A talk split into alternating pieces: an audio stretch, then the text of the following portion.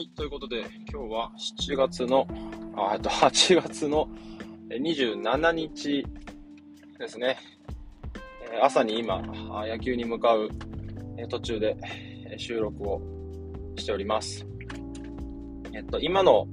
時期はですね、夏がもう、終わりになりますが、東京都の高校野球はもう9月の1週から始まります。で、東京都はと限らず、どこの地区も8月下旬から秋の大会が始まって予選があって、本大会ですね。だいたい地区予選があって、本大会、県大会とか、ぐらいがこうあって、で、その後10月、後半から11月とかぐらいにですかね、関東とか、そういうところがあったり、大きいところで言うと、僕があんまり関係ない大会で言うと、国体とかですね、あと明治神宮大会とかっていうところが一応高校野球の中ではあったりします。で、もうちょっとこう違うローカルな大会とかも秋にはこう組まれたりするんですけど、こう意外とこう秋の大会というのは早く高校野球の場合はやってくるんですね。8月の下旬の段階から秋の大会というものがスタートをしていって、東京都の場合は地区予選があって、本大会、都大会に出れると、10月から都大会っていうことになるわけです。で、下手すると都大会初戦でこけてしまうと、もう9月の段階で公式戦は終わりで、春の次の大会に向けて、半年ぐらいですかね、期間がこうブランクがね、空くということになります。9、10、11、12、1、2、3、7ヶ月ぐらいですか。3月の8日に練習試合解禁になるので、高校野球の場合は、12月から、3月の、7日までですかね、ぐらいまでが、基本的には練習試合ができない期間に一応なっていて、雪国とかが、こう、雪の影響で練習試合できなかったりするので、そこのこう不平等さを解消するという意味で、一応全国で全部一律で禁止に、一応禁止期間ということで、なっています。やってるところは合同練習とかというのを呈して、ゲーム形式のものとかを実はやってたりするので、どこまでっていうところはありますけど、合同練習の呈ですけどね。ありますけど、一律そういったものは基本的に原則禁止になってる。で、そういう、裏技チックなことを使うところもありますけど、基本的にはダメだよということに、概念上はなってるっていう、ところでしょうか。はい。で、今僕が何をやってるかというところから、のお話なんですけど、課題感としては、今僕はデータ担当みたいなことを一応やってるんで、勝手に直ってるだけですけど、やってるので、データを主に取り扱ったりしているんですけど、もうちょっとそれを簡素化っていうのは更新作業とか、いろいろこう仕組みを、自分の手間が増えてるだけなので、それをもうちょっとこう圧縮して、いきたいなと勝手に思ってるっていう、ところとかでしょうか。で、それで少しですね、ちょっと時間がある瞬間に、今だいたいスプレッドシートで管理をデータしてるんです。フォーム出してもらったりとか、をしてるので、スプレッドシートで上で管理をしてるんですけど、そこのこうマクロとか自動計算みたいな自動で動かせるようにしてる、GAS、Google Apps Script っていうのがあるんですけど、Google Apps Script ね、があるんですけど、それとかをちょっとこう勉強をして、更新作業がいろいろこうとか修正作業とかが結構手間がかかるので、それをある程度一括でできるようにちょこっとだけ今は学習を僕が勉強してやったりとかはしてますね。もうちょっと本当はいろいろそういうもので楽に更新作業ができるようにしたいなとか、あんまり僕の手間がかからないように、かつこう見やすいようにとか、こう何がこう最適かなというのをこう今探りつつやってるというところです。とりあえず年内いっぱいはその形式上で続けていこうかなとは思っているっていうところですかね。そのところ、自分自身の、簡素化、効率化ですかね、が、一番のこう一つ、大きな課題化になっているっていうところと、あとは、データ集計したはいいものの、データ分析まで追いついてないのが、ちょっと自分の手一杯のところだなと思っています。もうちょっとこう、今どういう状況で何がどうなっていて、これをこうすべきだっていうところの判断までちょっと着地できてないところが今のところあるので、そのデータ分析の時間を取りたいなと思ってます。ちょっとまとまって取らないといけない。どうだろうな、もう多分何をやるのかっていうのはちょっと不明確になってるので、攻撃面なのか守備なのか、投手なのか、どういう項目で何をどう評価して何をどうつなげていくのかっていうところ、とりあえず分析でいいのかなと思うので、攻撃と守備というか、主に投手ですけどね、あとはトレーニング系のデータ分析とかフィジカルデータとかパフォーマンスデータ取ってるので、そこの分析をかけたり、あと選手もその時間をちょっと取りたいなと、思ってるというのが一番の今の課題感かなというふうに思っております。はい。チームとしてはですね、4月の半ばに7月の12日に夏の大会が負けてしまったので、そこからCチームが始動して、およそ1ヶ月半ぐらいが経ちました。で、良いかどうかという面の判断は難しいのでちょっと避けますけど、一つ、順調には来てるのかな。私たちのチームの一つ財産としては下級生が主にチームとして出ていたので、その経験値っていうところがあるのかなというふうに思っています。で、その経験値を生かして戦えることがある程度できているところもあるというところは感じるので、全てがねうまくいってるわけではないんだけど、なかなか戦えそんな予感はあるんだけど、でももう1枚も2枚も人が向けてほしいな、欲が出るもんなんで大人は、そこをすごく感じています。身の丈の野球でどこまで戦えるのかなとも思いつつ、頑張ってもらいたいなという、ところが、大きなところ、かなというところを感じて、いるっていう、月並みな感想ですかね。うん。でもなんだろうな、やっぱこれがチームだよなって思うのは、こういうもの、チームってこうだよなっていうところがやっぱりあって、個性がまずあって、でかつそこに対して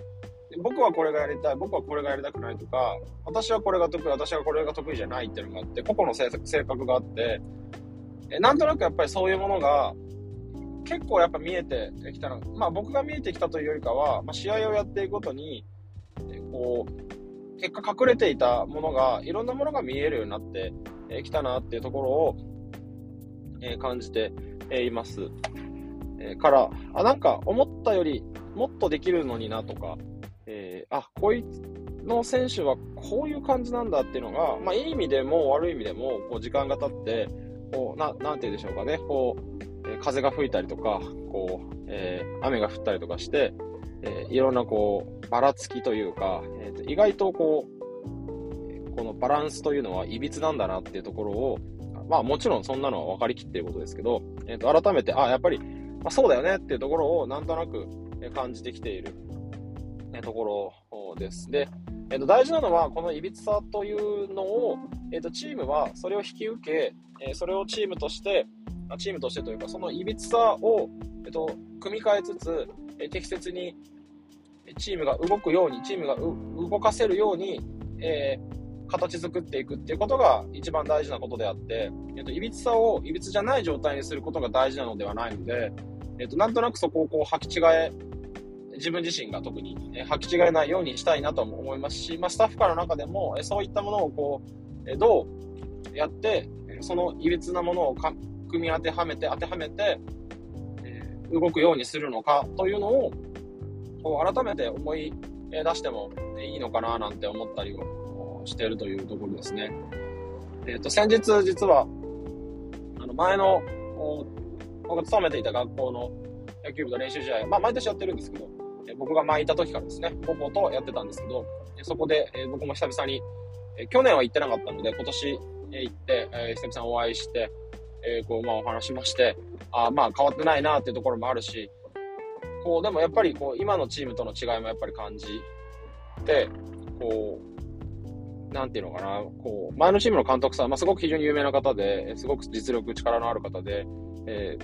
すごく僕は尊敬していて、いろんな教えも受けていたので、すごく影響を受けている方で、こうなんだろ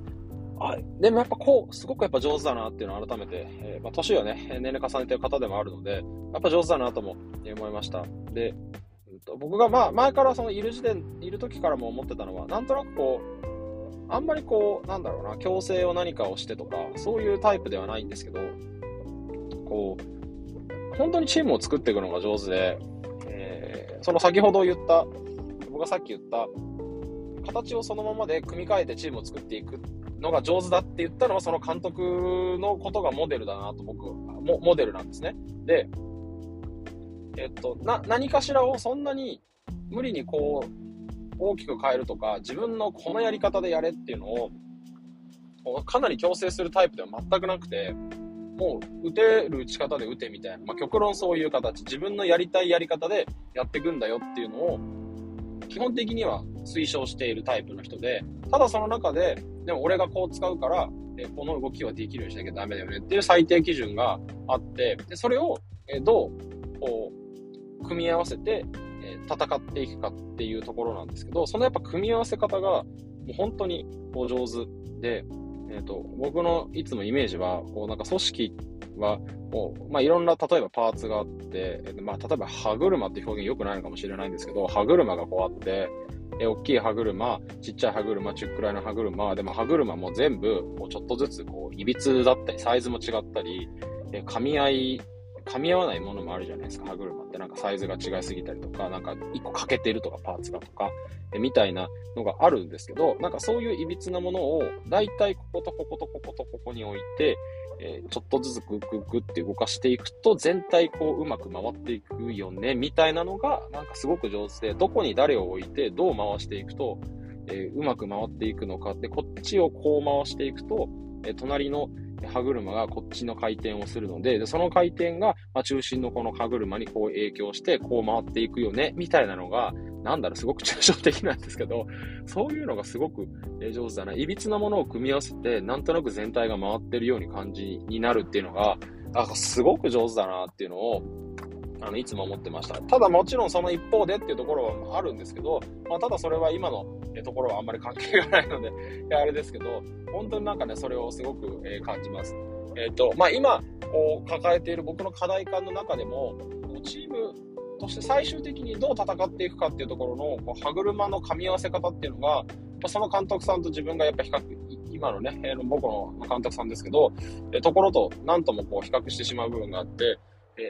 良さもあって違いもあるから、そこは僕が、理解をもっともっと深めていく必要は、必ずあって、で、それを、でもこういう観点もあるんだなっていうところも、なんとなくこう、なんだろうな、知らない、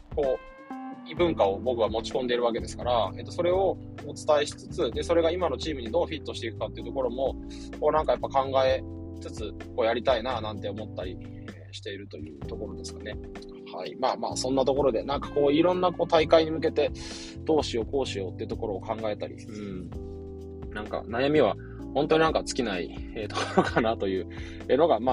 そんなところですかね。だいたいそんなところが今の課題感と、あとはやってることがざっくりそんな感じかなと思っています。で、あと、まだやんなきゃいけないことがあって、一応、仮にいずれにせよどっかで冬に向けて準備をしなきゃいけないので、どこまで勝てるかっていうのは、あとは、蓋を開けてから、やるべきことはやっていきますけど、蓋を開けてからっていうことに、なるので、そこの勝負にはなっていきます。で、やらなきゃいけないことは、大会に向けて、まずどうしていくかっていうところが、まず一つですよね。やるべきことはまず何かっていうところを考えていくのが一つで、もう一個は、大会があってもなくてもやらなきゃいけないこと、春に向けてチームとして選手として野球として、やっていかなきゃいけないことって、こうだよねというのを、改めて今ちょっと立ち止まって考えなきゃいけない。もちろんデータも取ってるので考えて、私たちはここに向かっていくんだよね、どこに行きたくて、どういうルートを通ってやっていくんだっけっていうのを改めてストーリーとして理解をして、ストーリーとして書き換えて、ストーリーとして、理解をし直さないと、いけないのかなと思っています。多分そのストーリーってある程度繰り返し書かないと、繰り返し伝えていかないとわからない、忘れちゃうと思うんです。で、あれどこに私たち行くんだっけっていう、こう立ち止まる能力みたいなのがやっぱりチームというか組織の機能の中でやっぱり必要で、そのこう一瞬止まるブレーキの作用みたいなところが多分役割としては担えるはずなんですね。まあ年齢的にもそう、チームのその、こう位置としてもそうだし、僕の気質的にもその、いやちょっと待ってねっていうところを、やれる能力と、あとはタイミングと、そういうこうなんだろう、与えられた役割としては、まあ、多分存在しているんだろうなというところは、感じます。から、まあ、勝っても負けても、どんな結果が出ても私たちは、グラウンドで、まあ、ある意味こう成功法では戦えないというか、野球をいっぱいやって野球が上手になる方がベストなんですけど、限りあるキャパシティの中でグラウンドの制限や、あと勉強といった時間の制限とか、そういったものもある中で個々に最適化をしていって野球を上達して総合的に戦っていくしかないっていうところが一つ結論だから、私たちはこう時間の有効活用をしなきゃいけないし、そのためにもトレーニングっていうものから体作りを足らないっていうところから逃げてはいけないわけですし、そのパーツを結びつける時間っていうのも作んなきゃいけないので、今できる、やらなきゃいけないのはとにかくパフォーマンスを上げていくことで、そのパーツを組み合わせる発揮能力ですよね。ゲームで発揮していくってところの接続を特にやっぱり意識をしていかなきゃいけないのかなというふうになんとなくこう感じています。つまりそのやらなきゃいけないことを今考えておかないと、負けてから考えて、あ、こうだったよねっていう後出しジャンキーになるのは良くなくて、でも結局こういうところって大事だよね。で、その、ストーリー上の一部にいないといけないと思うんです。で、今描いている私たちがどこに行きたいのかの道の途中でたまたま負けてしまっているだけであって、それが負けるのはタイミングであって、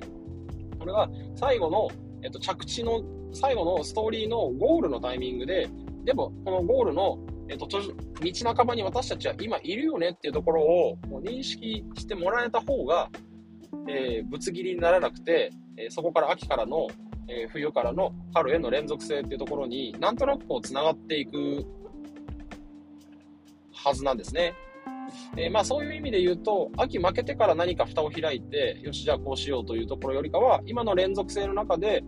これをストーリーとしてどう描くかっていうところをこう一回立ち止まってストーリーを書かなきゃなとなんとなく今、まあ、別に僕は監督じゃないんですけど、そこを今、ちょっとこう立ち止まる時間が今欲しくて仕方ないんですけど、ちょっと今止まれる時間が今なくて、止まる時間すらないという感じなんで、なんかそんなねところを、思っているっていうところですかね。はい、こうちょっと組織が今脱皮しようとしている途中なので、ここが一番苦しいところですよね。もう一皮剥けるか剥けないかのタイミング、剥け切るか剥け切れないかのタイミングなので、ここが山だなって、この1年は実は、まあ毎年僕はいつも思ってるんですけど、この1年って山だなっていう、どうできるかっていうところが、まあ、すごく大事だなと思うので、まあ、取れるアクションをね、全部取りたいとは思って、最適なタイミングで最適なものを落としつつ、取れるアクションを取っていきたいなとは、こう思っているので、まあ、その立ち止まる時間が、こうすごく欲しいなと思っているんですが、いかんせん今ちょうど今週1週間です。今週で先週か。夏休み夏期講習最後のところで、もうとにかく夏期講習がむちゃくちゃ入ってて、あんまグラウンドにも行けず、あんまり何か本当にデータコス作業もほぼできず、もう本当に夏期講習の準備に追われ続け、自分のこう業務に追われ続けていたので、一旦ちょっとここで整理をして、またその準備をしつつ、したいなと思っております。まあそういった意味ではなんかこういろいろ効率化をもうちょっとしつつ、9月入ってますかね。9月一旦は中間試験とかぐらいまであるので、そこまで分のなんとなくこう目処を立てて準備を、野球にもうちょっとフルベットできるように準備をかけていきたいな、まあ、というのが今の気持ちというかね、考えかなというふうに思います。なんとなく今思ってることだけを喋ってるんですけど、一応そんなところですということに、したいと思います。本当になんか今週1週間の作業量がすごく多くて、授業を、いっぱい実は作んなきゃいけなくて、先週分の今週分の授業とかをいっぱい作んなきゃいけなくて、本当になんか久々に忙しかったなと思うんですけど、でなんかずっとこうある種缶詰で、いろんなこう作業をずっとしておりました。まあ、その分こうインプット量がまあ割と増えて、でその、スライドとかプリントとかっていうところのアウトプットにもつながって、いたので、である種その、走り続けていたこう平地上でずっと走り続けていたっていうところの感覚がすごくあるので、一旦ここでその自分の仕事自体もこうなんか整理はしたいなと思ってます。一応5月から新しく職場が変わって入って、5、6、7で夏休み入って、8と来たので、一旦ここでなんとなくこう自分のこうなんだろうな、整理をして、まあ今年という意味でも、残りが8落ちたか、9、10、10、10、9、10、11、12か、あと4ヶ月、もう下半期突入はしてますけど、残り何をするのか、そしてまあ来年に向けてどうしていくのかっていうところをもうちょっとこう考えていかないといけないかなという残りの期間と今後の準備っていうところを考えつつ、ちょっと時間をとって考えていきたいなと思っているというところでございます。あ、筋トレの話すると忘れたけど、まあいいや。はい、まあ一応今日は長くなったんでこんなところにしたいなと思っております。ありがとうございました。